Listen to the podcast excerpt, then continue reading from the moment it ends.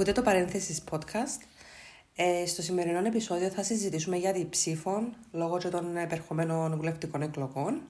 Ε, η δομή της συζήτησής μας θα είναι για το δικαίωμα ψήφου και το πώς αποκτήθηκε ε, στην Κύπρο και θα γίνει και αναφορά στις γυναίκες. Στη συνέχεια θα μιλήσουμε για την αποχή, τη σημασία της ψήφου και τέλος θα μιλήσουμε για κάποιες αλλαγές που μπορούν να γίνουν, όπως για παράδειγμα η αλλαγή του ηλικιακού ορίου. Μάλιστα. Να κάνουμε μια μικρή αναφορά στην ιστορία των εκλογών.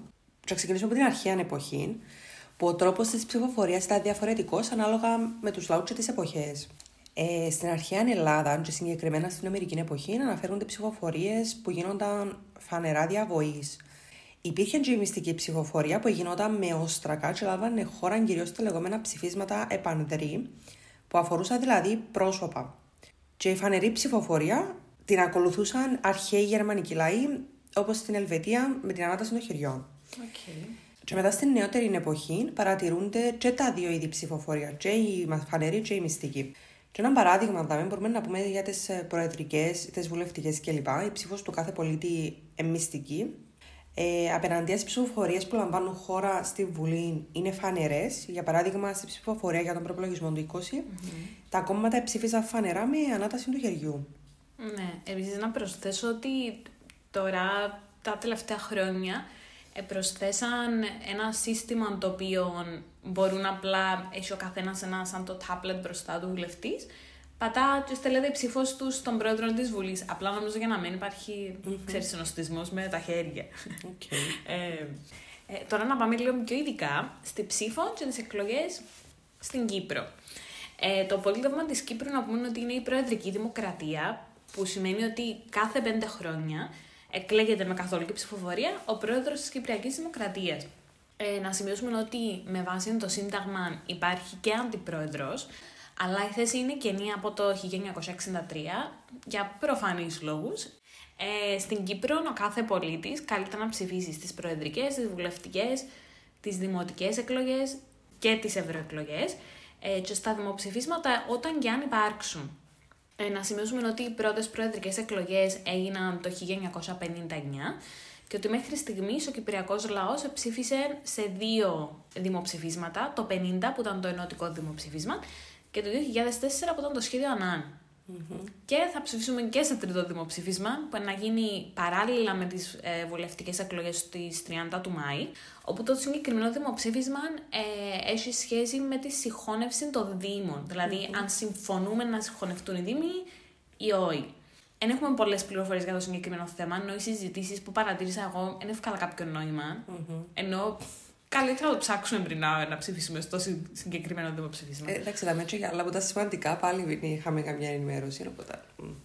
Έχεις ένα point. Ευχαριστώ. Το έχεις, το δίνω. και να πάμε στο επόμενο κομμάτι της κουβέντας, το πώς αποκτήθηκε το δικαίωμα ψήφου. Mm-hmm. Αρχικά να πω ότι ήταν πάρα πολλά λίγες οι πηγές στο θέμα της Κύπρου. Ε, δηλαδή σχεδόν ανυπαρκτές και συγκεκριμένα για τις γυναίκες. Δηλαδή, οι γυναίκες δεν υπάρχουν στην Κυπριακή ιστορία. Πρέπει να ξεθάψεις πάρα πολλά για να τις βρει και βρίσκεστε στις ιστορίες που είναι να πεις για τους άντρες. Okay. Τέλος πάντων, καταφέραμε και βρούμε μερικά άρθρα που να μιλούν για το δικαίωμα ψήφου στο νησί. Και ένα από τα άρθρα είναι της καθηγήτριας κυρίας Καλλιόπης Αγαπή Ιωσήφιδου σε ένα βιβλίο που είχε διάφορα έτσι, δηλαδή μιλούσαν γενικώς για τα κινήματα των σουφραντζέτων στην Ευρώπη. Ε, συγκεκριμένα είναι το άρθρο αναφέρεται στις γυναίκες στην Κύπρο και το δικαίωμα ψήφου που δεν κερδίθηκε από τους αγώνες, όπως για παράδειγμα στο Ηνωμένο Βασίλειο και στις ε, Ηνωμένες Πολιτείες, mm-hmm. αλλά δόθηκε σε όλους τους πολίτες με την ανεξαρτησία της Κύπρου από τους Βρετανούς. Ε, οι Κύπριες γυναίκες εισήλθαν στη δημόσια σφαίρα μέσω της εκπαίδευσης και της εργασίας, αφού δεν υπήρχε ουσιαστικά ευνοϊκό πολιτικό κλίμα για την ενεργό πολιτική δράση των γυναικών. Ε, και μέσω της εκπαίδευσης οι γυναίκες μπορούσαν να, να γίνουν πιο ορατές στη δημόσια σφαίρα. Και επίσης μιλούμε για μια εποχή που οι γυναίκες ήταν εξαρτημένες, είτε το, το ήθελαν είτε όχι, που τους άντρες της οικογένειας, δηλαδή που τους πατεράδες τους, mm. που τους συζύγους τους. Και οι ίδιες μπορούσαν να έχουν ρόλους που συμβάδιζαν με το ρόλο της μητέρας, δηλαδή του παιδαγωγού άλλων κοριτσιών. Και πάμε στο 1906, που είναι πολλά σημαντική στιγμή για τις γυναίκες στην Κύπρο, αφού τους δίνεται Και λέω δίνεται γιατί δεν ζητήθηκε ούτε αγωνίστηκαν για αυτό το πράγμα το δικαίωμα ψήφου για τις επιτροπές της εκπαίδευσης.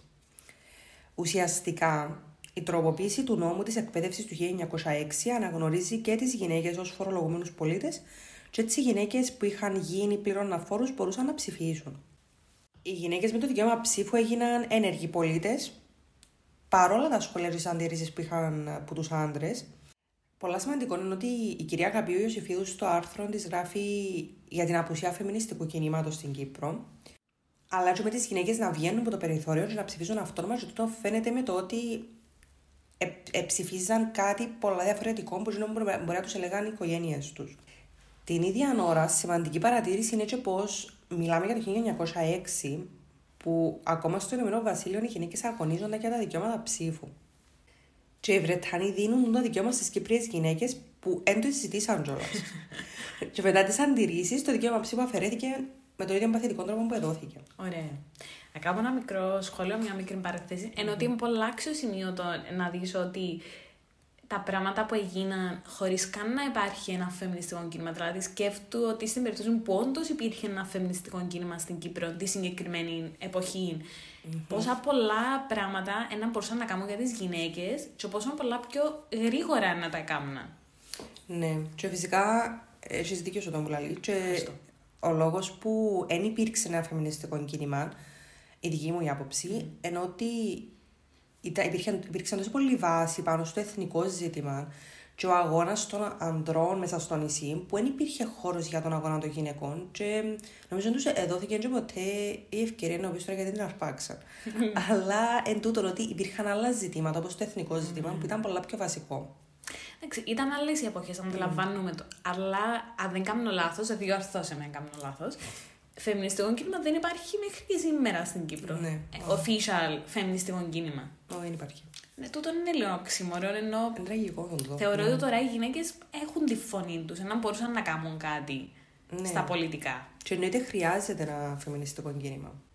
Και από το 1906 πάμε στο 1930 με τον Κυριακό Ρουσίδη, ο οποίος έθεσε στο νομοθετικό συμβούλιο την πρόταση για να δοθεί το δικαίωμα ψήφου στη γυναίκα. Ε, στην προσπάθεια του εννοείται ήρθαν αντιμέτωπος με ιερείς, οι οποίοι δεν συμφωνούσαν και τόνισαν πως οι γυναίκες δεν ζήτησαν το δικαίωμα ψήφου, δεν είναι έτοιμες για να το έχουν και αν τους δοθεί θα εντείνει πολιτικά πάθη. Εντάξει, ιερεί δεν γίνεται να με ασχοληθούν με κάτι που γίνεται στα πολιτικά. Ε, εντάξει, Εντούν το πρόβλημα μα, εντάξει. Ε, Όντως, δηλαδή, τα, τα comments που έκαναν οι, οι ιερείς της εποχής ήταν λίγο τραγικό. Δηλαδή, το να πεις, ας πούμε, ότι. Εντάξει, το ότι έντος, το, το ότι έντος ζητήσαν είναι αλήθεια. Ναι, εντάξει. Αλλά το ότι είναι έτοιμες ή αν τους δοθεί θα είναι πολιτικά πάθη. Ε, λίγο. Εντάξει, τώρα το είναι επιχείρημα. Δηλαδή, ε, έλεος. Μα νομίζω στο εξωτερικό είχα σε ευκεί και είχα πει ότι δεν μπορούμε να δώσουμε δικαίωμα ψήφου στις γυναίκες γιατί βλέπουν περίοδο ναι. Με τούν την έννοια δεν είναι καλά ψυχολογικά τη μέρα που να, να ψηφίσουν. Κάπως έχεις ένα δίκιο, επειδή ξέρεις, είσαι ναι. άντρας και ξέρεις τι περνά μια γυναίκα κατά τη συγκεκριμένη περίοδο. Εντάξει, πραγματικά τα πράγματα που κάνεις, αν έχεις περίοδο, ναι. μηδαμινά μπροστά στο να πάω να ψηφίζω. Δηλαδή, έλεγα. Όντως. Λοιπόν, και μια και λέμε για την εποχή, να πούμε ότι σημαντικό για τις γυναίκες της εποχής ήταν το δικαίωμα στην εκπαίδευση. Γιατί ήταν ένας τρόπος να, να εμπαρουσε Ε, φυσικά πολλά από τα κορίτσια που πήγαιναν σχολείο άνοικαν στη μέση τάξη και στην αστική. Ε, Παρ' όλα αυτά, μερικές γυναίκες που επηρέασαν τις Κύπριες και τις όδησαν στην εκπαίδευση ήταν η Σαπφό Λεοντίου, η Πολυξένη Λοίζου και η Περσεφόνη Παπαδοπούλου, που θέλησαν να εργαστούν στην εκπαίδευση και τη μουσική. Okay. Ε, και να πούμε και για την πρώτη Κυπρία Φεμινίστρια, που θεωρείται η Περσέφωνη Παπαδοπούλου, γιατί θεωρούσε πως μέσω της εκπαίδευσης οι γυναίκες μπορούν να αυτονομηθούν. Η Περσεφόνη ήταν από το 1913 μέχρι το 1915 διευθύντρια και εκδότρια της πρώτης φεμινιστικής εφημερίδας στην Κύπρο με όνομα Νιεστιάδε. Και συγκεκριμένα σε ένα από τα τεύχη της εφημερίδας της αναφερόταν στο δημοψήφισμα για το τέλος της απεικιοκρατίας και προέτρεπε τις γυναίκες να υπογράψουν για να αυξηθούν υπογραφές υπέρ του δημοψηφίσματος, αλλά και την ίδια ώρα να αμφισβητούσαν τον όποιον αποκλεισμό των γυναικών ε, πάνω σε αυτό το θέμα. Μάλιστα. Άρα υπήρχε κάποια βάση στο να υπάρξει φεμινιστικό κίνημα, απλά λογικά λόγω της εποχής και των συνθήκων πρέπει να μην είναι. Ναι, ήταν σε πιο ατομικό επίπεδο όποια ενέργεια έγινε, ενώ δεν υπήρχε συλλογική φεμινιστική οργάνωση ή φεμινιστικό κίνημα. Οκ. Ε, τώρα να πούμε ότι το δικαίωμα ψήφου έχουν όλοι οι πολίτες της Δημοκρατίας ηλικίας 18 χρόνων και άνω που διαμένουν στην Κύπρο και είναι γεγραμμένοι στον εκλογικό κατάλογο. Ε, από το 2009 και μετά η άσκηση της ψήφου δεν είναι υποχρεωτική. Δηλαδή, μπορεί εσύ να είσαι γραμμένος στον εκλογικό κατάλογο, αλλά είναι επιλογής σου αν θα ψηφίσεις ή όχι. Ε, Επίσης, δικαίωμα ψήφου έχουν και οι φυλακισμένοι. Ε, και σύμφωνα με τη διευθύντρια του τμήματος των φυλακών, την Άννα Αριστοτέλους, στι ευρωεκλογές του 19, που ήταν οι τελευταίες εκλογές που έλαβαμε ε, μέρος, mm-hmm. ε, δικαίωμα ψήφου είχαν 278 κρατούμενοι από το σύνολο των 680. Okay. Ε, να πούμε ότι στις περισσότερες χώρες το όριο ηλικία είναι το 18, με κάποιες εξαιρέσεις. Ενώ αναφέρω μερικές, απλά που είναι λίγο πιο σημαντικές. Όπως είναι η Βραζιλία, όπου το όριο ηλικία είναι τα 16, αλλά είναι υποχρεωτική ψηφοφορία για τις ηλικίες 18 έως 70. Mm-hmm. Δηλαδή πριν 18 και μετά 70 είναι υποχρεωτική. Και επίσης για τους αναλφάβητους πολίτες έχουν ένα συγκεκριμένο σαν το παραθυράκι που είναι προαιρετικό όταν θα ψηφίσει ή όχι. Στην Ιαπωνία έχουμε ότι το όριο ηλικία είναι τα 20 χρόνια, στο Καμερούν και το Λίβανο τα 21, ε, και στην Αυστρία και τη Σκοτία τα 16 χρόνια. Υπάρχουν mm-hmm. πολλά παραδείγματα, απλά όπως mm-hmm. είπαμε να βάλαμε τα τούτα. Ε, τώρα εγώ έχω μια απορία mm-hmm. που θέλω να σε ρωτήσω. Εσύ, mm-hmm. με τα δεδομένα της Κύπρου που έχουμε τώρα στη συγκεκριμένη χρονική στιγμή, θεωρείς ότι ήταν πιθανή μια αλλαγή ηλικία κοριού; Ε, Γενικώς πιστεύω πως το 16 ως ηλικιακό όριο είναι πολλά θετικό. Ω προς το να αλλάξει και λίγο το, το μέσον όρο των ατόμων που ψηφίζουν. Δηλαδή, οι ψηφοφόροι να μην αποτελούνται μόνο από τη γερουσία. Ε, φυσικά, τα δύο χρόνια δεν είναι να κάνουν και τρομερή διαφορά, αλλά εντάξει, πιστεύω πως όταν είσαι 16, έχεις μια άποψη σωστή ή λάθος, mm-hmm την οποία θέλεις να, να εκφράσει, θέλεις να ακουστείς. Ε, εντάξει, και δυστυχώς, επειδή κανένας δεν σα ακούει όταν είσαι 16, γιατί είναι η αντίληψη ότι ξέρεις είσαι μυτσί και να αλλάξεις γνώμη, και να έχει άποψη. Οπότε, ναι, είναι ένας τρόπος τους να, να εκφράσει το τι θέλεις. Τώρα για την Κύπρο, ε, θα μπορούσε να γίνει εάν και εφόσον άλλαζαν κάποια άλλα πράγματα για να σε προετοιμάζουν για την ψήφο. Δηλαδή, η εκπαίδευση μπορεί να λειτουργήσει ως ένας μηχανισμός στο να σε κάνει να γίνεις πολίτης και να έχεις αντίληψη. Ε, το να μάθεις δηλαδή να, να είσαι πολιτικοποιημένος και είναι κάτι που ξεκινά από μέσα από το εκπαιδευτικό σύστημα. Εντάξει, ναι, βοηθά και η οικογένεια σου το πράγμα, αλλά πρέπει και το ίδιο το σύστημα να σε κάνει να, να έχεις μια άποψη. Να, να με φοβάσαι να πεις την άποψη που έχεις. Mm. Και νομίζω ότι είναι ένα από τα πιο μεγάλα προβλήματα το ότι έμας μαθαίνουν να δημιουργούμε κριτική σκέψη. Και επίσης, εγώ θεωρώ ότι κάποιος στα 16 του είναι έναν όριμος. Γιατί υπήρξαν πάρα πολλά άρθρα που εθιεβάσαμε για το, το θέμα, για τις εκλογές, που λαλούσαν ότι κάποιος στα 16 του είναι ανώριμος και γιατί να το δώσει στη ψήφο. Ε, γιατί από τη στιγμή που βάλεις ένα 16χρονο να επιλέξεις την επαγγελματική του σταδιοδρομία στα 16 του, δηλαδή να επιλέξεις τι μαθήματα θέλει να κάνει για να πάει σε ένα συγκεκριμένο πανεπιστήμιο ή να κάνει ένα συγκεκριμένο πτυχίο, δεν μπορώ να καταλάβω ότι το διαφορετικό είναι στο να ψηφίσει. Και να λαλούμε και την αλήθεια τώρα, έτσι πώ έχουμε εκλογές κάθε μήνα. Και ότι, δηλαδή, εγώ πιστεύω ότι σίγουρα κάποιος 16χρονο ή 17χρονο παίζει να είναι 16 ή 17 και να μην χρειαστεί να ψηφίσει ποτέ του. Mm. Ε, Τέλος πάντων, ε, θέλω να καταλήξω ότι έχουμε εμπιστοσύνη στους νέους να επιλέξουν μαθήματα ή σπουδές, αλλά δεν τους έχουμε εμπιστοσύνη για να ψηφίσουν. Γενικώς, βασικά, για να το ολοκληρώσω, για να αλλάξει το ηλικιακό όριο στην Κύπρο, πρέπει οι νέοι να αποκτήσουν συνείδηση και να καταλάβουν τη σημασία της ψήφου και να είναι πολιτικά ενεργοί. Και αυτό το πράγμα είναι κάτι που και 18 να γίνει, 20 να γίνεις, δεν το ξέρεις δηλαδή τη σημασία της ψήφου. Mm. Εσύ τι πιστεύεις; Ε, κοιτάξτε να δεις. Εγώ θεωρώ ότι με τα δεδομένα της Κύπρου και το πόσο απομακρυσμένη βρίσκεται αυτή τη στιγμή η νεολαία με τα πολιτικά, αν αλλάξει το όριο και γίνει 16 για παράδειγμα, ίσως δεν θα εκτιμηθεί όπως θα έπρεπε. Mm-hmm. Γιατί εντάξει, έχω και προσωπικέ με εμπειρίες που ανήψια που έχω 16, 17 κλπ.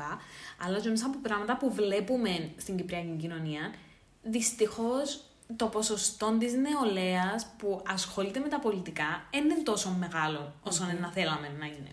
Ε, άρα πιστεύω ότι, οκ, αν τους δώσεις την επιλογή να ψηφίσουν, μπορείς στο τέλος της ημέρας να μην πάνε να ψηφίσουν γιατί να έχουν κάτι πιο σημαντικό να κάνουν. Ή αν θα πάνε να ψηφίσουν, το πιο πιθανό να πάει γιατί να τους σπρώξουν λίγο οι γονείς τους. Ακόμα και εμείς που θέλαμε να πάμε να ψηφίσουμε στα 18 μας, ε, κουτίσαμε μάτσο μας λίγο. Αλλά εμείς ήμασταν έτοιμοι να πάμε. Κατάλαβες. Τώρα, ε, όσον αφορά το σύστημα που πες, ναι, όντως, το σύστημα δεν βοηθά καθόλου. Αρχικά τα σχολεία είναι τόσο βαθμοθυρικά που βάζουν τόσο πολύ πίεση στους μαθητές να διαβάζουν, να πίνουν ιδιαίτερα, να πάντα καλοί στο σχολείο, να βγάλουν 18 και πάνω, που έσου μένει χρόνος να ασχοληθείς με κάποια άλλα κοινωνικά γεγονότα που συμβαίνουν. Όπω, ακόμα στο πιο απλό, ε, θα δουν ειδήσει γιατί έχουν άλλα πράγματα να κάνουν. Δεν θα διαβάσουν μια εφημερίδα γιατί επίσης έχουν άλλα πράγματα να κάνουν.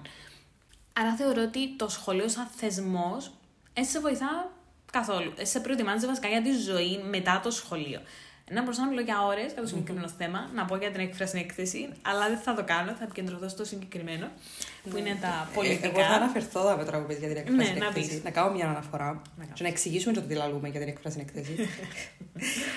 Ουσιαστικά, τούτο ούλο που είπες τώρα, είναι κάτι που φαίνεται ξεκάθαρα πάνω στο, στα μάθημα, στο, στο μάθημα των νέων και συγκεκριμένα στην έκφραση έκθεση. Δηλαδή το πόσο πολλά μ- μέσα σε έναν καλούπι πρέπει να είναι τα πάντα που γράφεις, τα πάντα που σκέφτεσαι για να είναι αρεστά στους καθηγητές. Δηλαδή, Ακριβώς. αν γράψεις κάτι έξω από το πλαίσιο, ε, ε, θα πιέσεις καλό βαθμό. Ε, ε, θα σωστό, με βάση, δεν ξέρω, κάποιους καθηγητές, το σύστημα, δεν ξέρω τι. Αλλά είναι τούτο ότι βάλουν σε ακόμα και σε εκείνο που είναι έκφραση έκθεση. Δηλαδή, εκφράζεσαι, ρε παιδί μου, να ακολουθάς μια συγκεκριμένη πορεία γραψίματος, να γράφεις συγκεκριμένα πράγματα. Ναι. Τούτο. Αρχικά πρέπει να αλλάξουν το όνομα του μάθηματος. Να μην είναι εκφράση έκθεση. Να είναι απλά εκθέση. Γράφω μια εκθέση. Εγώ θυμούμαι ότι όταν ήταν η φάση που ήταν να δώσουμε τις Παγκύπριες, ήταν κάπως καθηγητές ε, για να είναι OK η εκφράση εκθέση που είναι να γράψετε. Υπάρχουν κάποια guidelines, τα οποία κάθεται μετά ο τύπος που ελέγχει το γραπτό σου και βλέπει ότι Α, έβαλε του τα πέντε σημεία, OK, πιάνει πέντε βαθμούς. Είναι κάπως Άρα στην ουσία δεν εκφράζουμε μέσα από την έκθεση που γράφω. Που γράφω είναι που εσύ θέλεις να διαβάσει. Ακριβώς. Εν τούτο που είπα και εγώ πιο πριν, ότι είναι η απουσία κριτικής σκέψης. Γιατί ναι, μπορεί να έχω κριτική σκέψη, αλλά άμα δεν με αφήνεις να την εκφράσω, ακόμα και σε εκείνον που. Εντάξει, είχαμε κάποια σημαντικά ζητήματα, ενώ θέματα να μιλήσουμε, να γράψουμε, αλλά ακόμα και σε εκείνον, π.χ. το ξέρω εγώ τώρα να γράψω για την Ευρώπη. Και θέλεις να ακολουθήσω και να πω ότι ε, η Ευρώπη είναι ο ήρωας που την τζέσωσε μα, και να πω τα θετικά της μόνο. Ε, εντάξει, ας πούμε, είναι, ενώ ποιο είναι το point. Ναι, και στην τελική να γράφαμε όλοι τις ίδιες εκθέσεις. Ακριβώς. Κατάλαβα να σου. Ακριβώς. Δεν είχε ούτε μια έκθεση που να λέει διαφορετική. Ήταν όλε οι ίδιες. Αν είσαι και μια, ρε, μηδέν. Απευθείας. Ακριβώς. Τώρα, όσον αφορά τα θέματα της πολιτικής, είχαμε μάθημα, αν δεν κάνω λάθος, ήταν στο γυμνάσιο και στην πρώτη τάξη του Λυκείου, την πολιτική αγωγή. Κούρε μου, πραγματικά δεν θυμούμαι. Εντάξει, ευχαριστώ για τη βοήθεια. αν δεν κάνω... Σίγουρα είχαμε το στο γυμνάσιο. είχαμε, ναι. αλλά δεν θυμούμαι πότε. Δεν ξέρω αν είχαμε και στην τρίτη ηλικίου. Νομίζω τρίτη ηλικίου δεν είχαμε. Εγώ νομίζω είχαμε πρώτη λυκείου, για τον λόγο ότι είχαμε και κάποια άλλα μαθήματα τα οποία ήταν φάση φυσική και μετά Οκ. είχαμε τα επιλεγόμενα, άρα Δεν θυμούμαι. ήταν κάπως να τα κάνω αναγκαστικό, νομίζω. Πάντως στο γυμνάσιο σίγουρα είχαμε το τρία χρόνια. Το συγκεκριμένο μάθημα, εντάξει, ε, συμπεριλάμβανε κεφάλαια όπως το άτομο και την κοινωνία, το άτομο και την πολιτεία, το άτομο και την Ευρωπαϊκή Ένωση κλπ. Αλλά προσωπικά εγώ δεν θυμούμαι ποτέ να εμπήκαμε σε κάποια συζήτηση εκβάθεω με τον καθηγητή μας μέσα στην τάξη. Ούτε έξω από την τάξη, ούτε μέσα στην ταξη Ε, και ούτε δεν μα είπαν ποτέ, με έναν το πρόβλημα μου, είναι ότι δεν μα είπαν ποτέ γιατί είναι σημαντικό να ψηφίζεις και τι πρέπει να περιμένεις που τα άτομα που ψηφίζεις, ή το πόσο σημαντικό είναι να διεκδικείς πράγματα σαν κοινωνικό σύνολο. Καταλαβες. Όπως το να πάμε σε μια διαμαρτυρία, να πάμε σε μια πορεία, να. Τούτα τα πράγματα. Δεν μας τα έμαθαν ποτέ. Δηλαδή, ναι, ψήφισε, ε, να σου πούν, είναι καλό να ψηφίζεις. Τελεία. Μέχρι εκεί. Ναι. Οκ. Άρα, ναι, πιστεύω ότι πρέπει να αλλάξει κάπως το σύστημα για να μπορέσεις να έχεις μια, όπως είπε και πολιτική αντίληψη.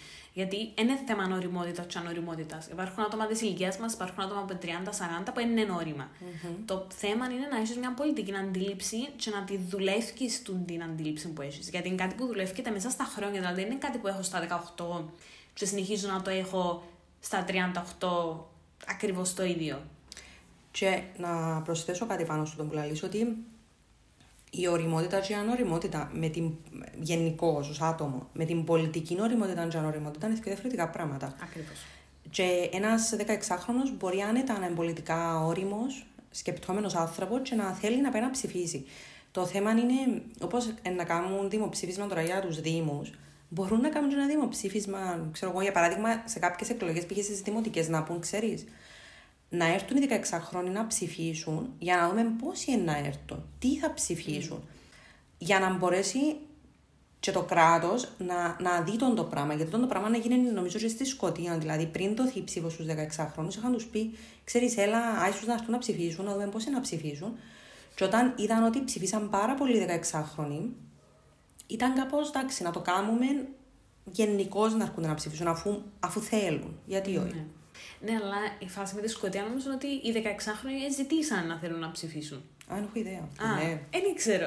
Έτσι πιστεύω. δηλαδή τώρα, αν πάει εσύ να πει στους Κυπρέους, στους 16χρονου, Ελάτε να έχουμε ένα δημοψήφισμα, ελάτε ψηφίστε, να κάπως είπα σου θέλω να ψηφίσω.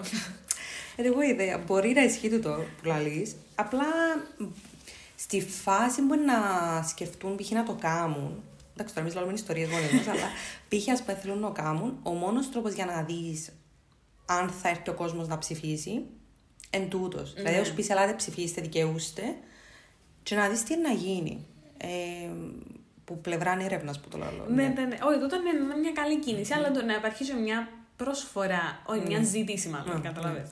Okay. Δηλαδή να θέλει ο άλλος. Δεν ξέρω. Ε, Επίσης υπάρχει και μια άποψη την οποία έτυχε να, να ακούσω αρκετά σε συζητήσεις, που σου λέει ότι, OK, άτε, υπάρχει ελάχιστο όριο ηλικίας για κάποιους συγκεκριμένους λόγους, τους οποίους εμείς δεν γνωρίζουμε. Γιατί να μην υπάρχει και μέγιστο όριο ηλικία. Οκ. Ε, κοίτα, ενδιαφέρον, αλλά δηλαδή αν ας πούμε τώρα έστω και πεις ότι μέχρι τα 70 δικαιούστε να ψηφίσετε ε, άρα εκείνοι που επάνω των 70 δεν μπορούν να ψηφίσουν κάτι άλλο πρέπει να τους δώσεις πρέπει να κάνεις άλλες ενέργειες ώστε να, να, να έχουν έναν τόπο να ακουστεί η φωνή τους. Ε, που εντάξει, ε, σχετικό, δηλαδή ε, λίγο αμφιλεγόμενο το συγκεκριμένο ζήτημα. Φυσικά είναι όπως στη Βραζιλία που λένε ότι μετά τα 70 σπεν είναι υποχρεωτικό, μπορείς να κάνεις και τούτο έτσι. Δηλαδή μετά τα 70 δεν είναι ναι. υποχρεωτικό. Ειδικά, ας πούμε, όταν μετά τα 70 μπορεί και κάποιος να έχει κάποιον θέμα υγείας, και μπορεί να μην πάει ή μπορεί να μένει σε θέση να ψηφίσει. Ενώ εντάξει, πάλι έρχεται η κοινό που είχαμε πει πριν για τους 16χρονου, άρα ουσιαστικά ποιο είναι το κριτήριο για να ψηφίζεις. Mm. Τι είναι το να είσαι σε θέση να βρεις δουλειά, το να είσαι. Σε σπίτι, λεφτά. Ναι, ναι, τι, τι είναι, ας πούμε. Ναι. Επίσης, νομίζω ότι εμένα το σύστημα της Βραζιλίας φαίνεται μου πολλά οκ. Αν εξαιρέσουμε το part που ήταν για τους αναλφάβητους. Ενώ ένα μπορούσες να πεις ότι να το κάνουμε υποχρεωτικό για τις ηλικίες 18 με 85 και να το κάνουμε προαιρετικό για τις ηλικίες πριν των 18 και μετά των 85. Βασικά το, το θέμα είναι να μην χρειάζεται τον καν να συζητήσουμε αν θα είναι υποχρεωτικό. Ναι, πρέπει ο καθένας να θεωρεί ότι είναι αυτονόητο να πας να ψηφίσεις. Ναι. Αλλά επειδή εντάξει, έχει κόσμος που μπορεί να μένει έχει κάποιον κόμμα ή τέλος πάντων να μην νιώθει ότι εκπροσωπείται, και να κάπως ξέρεις δεν θα πάω ψήφισω γιατί με κόφτει. Ε, λίγο πιέζει στο να, να κάνει κάτι που θέλει. Φυσικά στην επιλογή να, να μην ψήφισει τίποτα. Πρέπει να γράψεις την ιστορία της ζωής σου. αλλά... ναι, να ρίξεις άγκυρο. ναι. Ε, εντάξει, οκ. Ναι. ναι, αυτό. Ενώ τα καλά θεωρώ ότι από τη στιγμή που πλέον εφιάμε που το είναι υποχρεωτικό, δεν να ξαναπάει πίσω. Ε, ναι, δεν το πεις. λοιπόν, τώρα, μιας σου είπες τούτο για τα γράψει την ιστορία της ζωής σου. Υπάρχει και ένα άλλο σημείο στις εκλογές που είναι η ψήφο και η μη ψήφο. Άρα έχουμε και την αποχή. Τι σημαίνει όμως η αποχή σαν κατάσταση, ας πούμε; Ε, σύμφωνα με την ιστοσελίδα της Κυπριακής Δημοκρατίας που την κοιτάξαμε, ε, στις προεδρικές εκλογές του 2018 η αποχή ήταν στο 28,12%. Ενώ το 2008 η αποχή ήταν στο 9,16%. Και εδώ με πάει να κάνουμε και μια σύγκριση, γιατί μιλούμε για ε, το 2009, όπως είπαμε πριν, σταμάτησε να είναι υποχρεωτική ψήφος, άρα θεωρεί τη διαφορά ότι το 2008 που ήταν υποχρεωτικό υπήρχε 9% αποχή και μετά που δεν ήταν υπήρχε 28%. Mm-hmm. Ναι, εντάξει, μπορεί να υπήρξαν και άλλα προβλήματα και ο κόσμος να ήταν απογοητευμένος κτλ. Αλλά νομίζω φαίνεται ξεκάθαρα το πόσος κόσμος επένδυε και ψήφιζε επειδή ήταν υποχρεωτικό. Ναι. Επειδή νομίζω ε, υπήρχε κάποιο είδος πρόστιμο mm-hmm. αν δεν επίενες να ψηφίσεις. Mm-hmm. Καταλάβει. Ε, λοιπόν, όταν έναν άτομο εντάξει, έχει την δυνατότητα να ψηφίσει, αλλά επιλέγει να μην το κάνει, Εν τούτον, ε, είναι η αποχή, είναι αυτή η πράξη μα, απέχει από την ψηφοφορία. Και ένας ψηφοφόρος μπορεί να απέχει για πάρα πολλούς λόγους. Π.χ. μπορεί να θεωρούν ότι εμπιστεύουν αρκετά για το ζήτημα για να πάνε να ψηφίσουν, μπορεί να μην τους αντιπροσωπεύει κανένα από τα κόμματα ή τους υποψηφίους, ε, ή μπορεί απλά να απέχουν από την ψηφοφορία ως ένδειξη διαμαρτυρίας. Και βλέπεις ότι σε περιοχές όπου η ψηφοφορία δεν είναι υποχρεωτική, η αποχή από την ψηφοφορία χρησιμοποιείται για να δείξει τη δυσαρέσκεια με τους διαθέσιμους υποψήφιου. Mm-hmm. Δηλαδή, που τη στιγμή που έχεις τρεις υποψήφιου και επιλέγεις να ψηφίσεις κανέναν που είναι τους τρεις, σημαίνει ότι κανένας που είναι τους τρεις, εσένα προσωπικά εσέ αντιπροσωπεύει, ναι, σε καλύπτει. Ε, σύμφωνα με τον Νάσιο Ορεινών, ο οποίος είναι εκλογικός αναλυτής ε, στο Ευρωπαϊκό Πανεπιστήμιο Κύπρου, η αποχή διαφοροποιείται με το πόσο σημαντική είναι η αναμέτρηση. Δηλαδή, η υψηλότερη αποχή παρατηρείται στι ευρωεκλογές, καθώς και στι δημοτικές εκλογές ενώ η ψηλότερη προσέλευση παρατηρείται στις βουλευτικές και ιδιαίτερα στις προεδρικές, mm-hmm. καθώς και στα δημοψηφίσματα, γιατί είναι πιο σημαντικά ως έναν βαθμό. Mm-hmm. Να το πούμε έτσι. Έτσι, λέω ότι εάν μάλιστα η εκλογική αναμέτρηση στις προεδρικές κυρίως κρίνεται σε κοντινό αποτέλεσμα, τότε η αποχή είναι ακόμα πιο χαμηλότερη. Mm-hmm. Δηλαδή στην Κύπρο συμβαίνει το ότι πάμε στον πρώτο γύρο ψηφίσουμε και πρέπει να πάει στο δεύτερο γύρο να ψηφίσεις. Ε, στο δεύτερο γύρο η αποχή είναι ακόμα πιο χαμηλή από τον πρώτο γύρο. Mm. Γιατί είσαι ακριβώς ανάμεσα σε εκείνα τα δύο άτομα. Ε, λοιπόν, για να κλείσω με την αποχή, ε, η, η αποχή μπορεί να στείλει ένα πολλά ισχυρό μήνυμα. Και μπορεί επίσης να έχει πολλά σημαντικές συνέπειες τόσο για το ψηφοφόρο, όσο και για το σύστημα στο οποίο συμμετέχει. Mm-hmm. Άρα νομίζω πρέπει, πέρα από το να το δείχνουμε στις ειδήσεις ότι υπήρχε τόση αποχή το 2018, το 2008, πρέπει να ψάξουμε λίγο πιο βαθιά να δούμε γιατί υπάρχει τούτη αποχή. Ακριβώς. Και εδώ έρχεται το τελευταίο κομμάτι της κουβέντας μας περί σημασία της ψήφου. Σύμφωνα με τη Rachel Κόπ, η θεωρία της δημοκρατίας είναι ότι είναι μια κυβέρνηση για και από τον λαό. Και η ψηφοφορία είναι το βασικό δομικό στοιχείο που δίνει στους πολίτες τη δύναμη να ελέγχουν την κυβέρνησή τους, να διαμορφώνουν τις πολιτικές που θέλουν και τη μελλοντική κατεύθυνση της πόλης, του κράτους, της χώρας. Άρα η ψήφος πρέπει να χρησιμεύσει όσο μεγάλος ισοσταθμιστής. Κοίτα, το δικαίωμα ψήφου είναι πολύτιμο. και πιστεύω, εάν το έχεις, ή αν είσαι γραμμένος στους εκλογικούς καταλόγους, ή αν είσαι στην κατάλληλη ηλικία για να εγγραφεί, πρέπει τέλος πάντων μπορείς να το χρησιμοποιήσεις.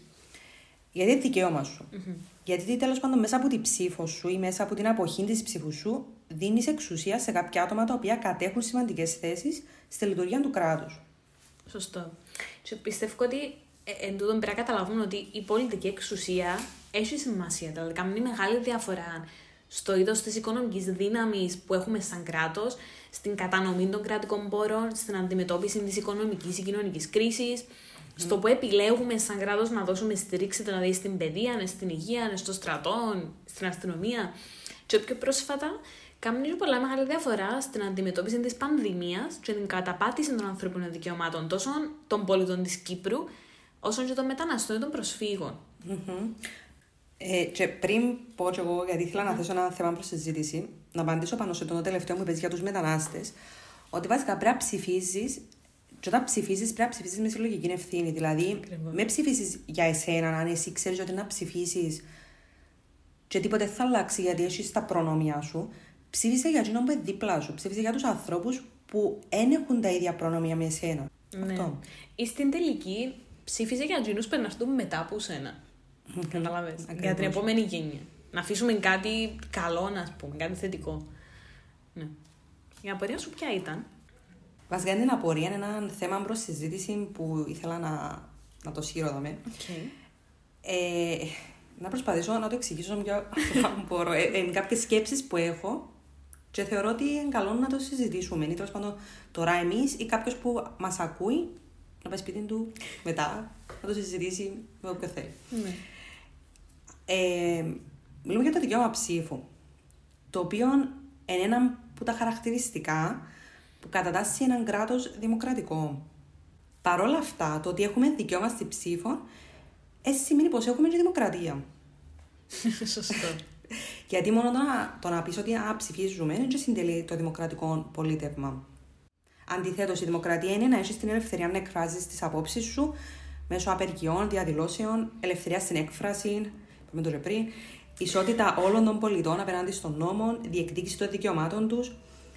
Αντιθέτω, η λογοκρισία, η παραπληροφόρηση, η τιμωρία σε όσους διαφωνούν ή ξέρω εγώ, η απαγόρευση διαμαρτυριών, η αστυνομική βία, είδαμε το πριν λίγες εβδομάδες, είναι χαρακτηριστικά ενός δικτατορικού πολιτεύματος. Και βασικά η συνύπαρξη του καπιταλιστικού συστήματος και του δημοκρατικού πολιτεύματος έχει ως αποτέλεσμα τη σύγκρουσή τους. Γιατί το καπιταλιστικό σύστημα εκμεταλλεύεται τους πολίτες και έρχεται μετά η δημοκρατία και λέει σου ξέρεις, αλλά ψήφισε, ας πούμε. Παντέ να διορθωθούν. Οπότε φυσικά υπάρχει μια σύγκρουση και ο καπιταλισμός υπερισχύει. Με αποτέλεσμα οι δημοκρατικές αξίες να εκμηδενίζονται. Και ουσιαστικά το δικαίωμα ψήφου είναι το μόνο πράγμα που κρατάει τα προσχήματα για να πούμε ότι ξέρεις, έχουμε δημοκρατία και έχουμε δικτατορία. και ουσιαστικά το ερώτημα που θέλω να θέσω είναι εάν η ψήφος μας είναι αρκετή στο τέλος της ημέρας, ή αν πρέπει να αναθεωρηθεί ολόκληρη η έννοια της δημοκρατίας, τουλάχιστον της δημοκρατίας που έχουμε. Ωραίο. Πολύ ωραίο το θέμα προς συζήτηση. Ε, κοίταξε, θεωρώ ότι επειδή είναι μόνο στην Κύπρο που συμβαίνουν mm-hmm. τα πράγματα, αλλά συμβαίνουν παγκόσμια γεγονότα, όπως ανάφερες, όπως η παραπληροφόρηση, η τιμωρία, η αστυνομική βία ναι, κλπ πρέπει να αναθεωρηθεί το σύστημα αυτών καθ' αυτόν ως δημοκρατία, ως δημοκρατικό σύστημα. Και πρέπει όντως ότι εσύ δίνεις με ένα ψίχουλο για να μπορώ να ψηφίσω, να μου πεις, έλα, πιάστο. Mm-hmm. Μπράβο, έχεις ένα λόγο σε τον το κράτος, με σε την κοινωνία.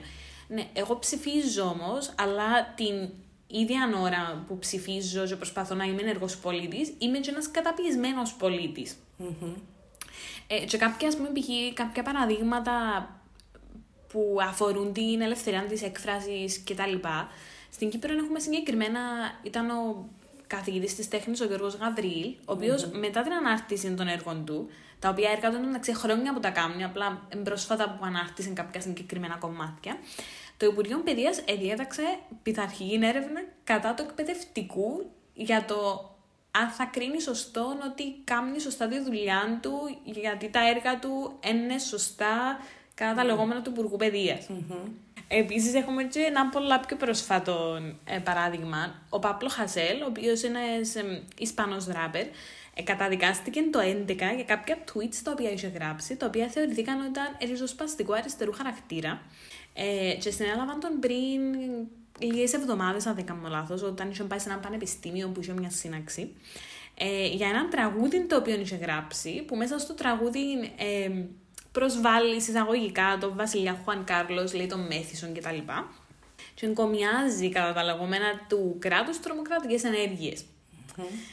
Τούτα όλα τα παραδείγματα και άλλα πολλά έρχονται ως αντίφαση. Δηλαδή, σέβουμε σε να ψηφίζεις, αλλά εσύ σέβουμε να έχεις μια πολιτική ή ιδεολογική ή κοινωνική αντίληψη διαφορετική που τούτη που έχω εγώ.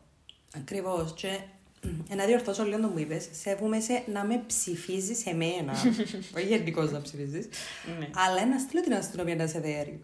Και αυτό το πράγμα βλέπουμε το και στην Κύπρο με τα γεγονότα που έγιναν στην πορεία του 13 του Φεβράρι. Και αυτό το πράγμα βλέπουμε το και στην Ελλάδα με τις πορείες των τελευταίων εβδομάδων, το τι γίνεται. Μπορούμε να κάτσουμε να μιλήσουμε για ώρες για τα παραδείγματα που συγκλίνουν παραπάνω στο δικτατορικό πολίτευμα παρά στο δημοκρατικό. Ε, εντάξει, ναι. Αν κάτσουμε να το αναλύσουμε τώρα, ίσως να μην υπάρξουν άλλα επεισόδια στο συγκεκριμένο podcast, ίσως να είναι το τελευταίο. Άρα δεν θα το κάνουμε. Θα σας κάνουμε τη χάρη να πάρετε ακόμα λίγα επεισόδια. Ε, νομίζω, εντάξει, θέσαμε κάποια καλά ερωτήματα για το κοινό που μας ακούει, αν θέλει να τα συζητήσει μετά. Ε, όπως είπαμε, μπορείτε να μας στέλνετε και τις συζητήσεις σας, τα σχόλια σας, είτε στο Instagram μας ή στο email που έχουμε, να κάνουμε μια περαιτέρω συζήτηση. Ε, αυτά ήταν για το σημερινό επεισόδιο. Ευχαριστούμε που ήσασταν εδώ για ακόμα μια φορά και θα τα πούμε σε έναν επόμενο επεισόδιο.